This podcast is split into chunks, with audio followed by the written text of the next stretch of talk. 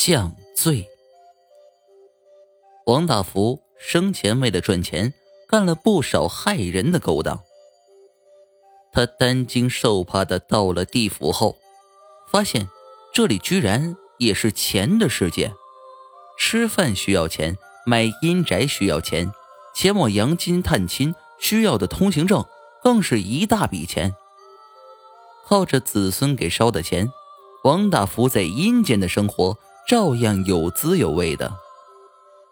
这天，王大福刚从阳间探亲回来，突然出现了几个鬼差，说是到判他罪名的时候了，便不由分说将他带到了阎王殿。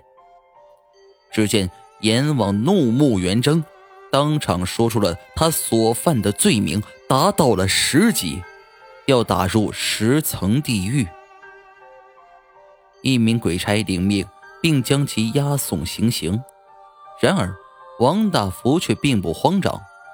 他之前打听过了，由于阎王公正廉明，导致鬼差的福利待遇很差，所以走到半路，他就开始说好话，并许下种种好处。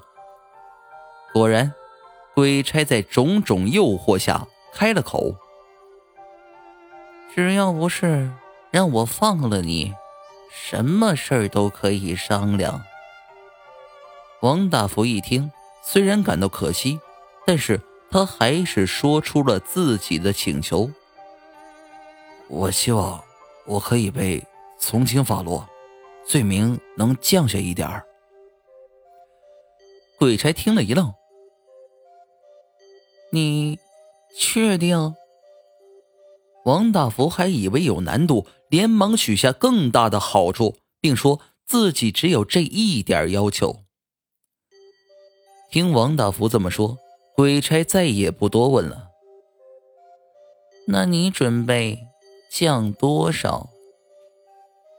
王大福一听就知道这事儿成了，连忙道：“能降多少降多少，多少都行。”鬼差奇怪的看了他一眼，还是点了点头。到了地狱入口处，鬼差一脚直接把王大福踹向了十八层地狱。完事后还嘀咕道：“真是奇怪了，别人下地狱都是削尖了脑袋往上升，他却偏偏往下降。”哼。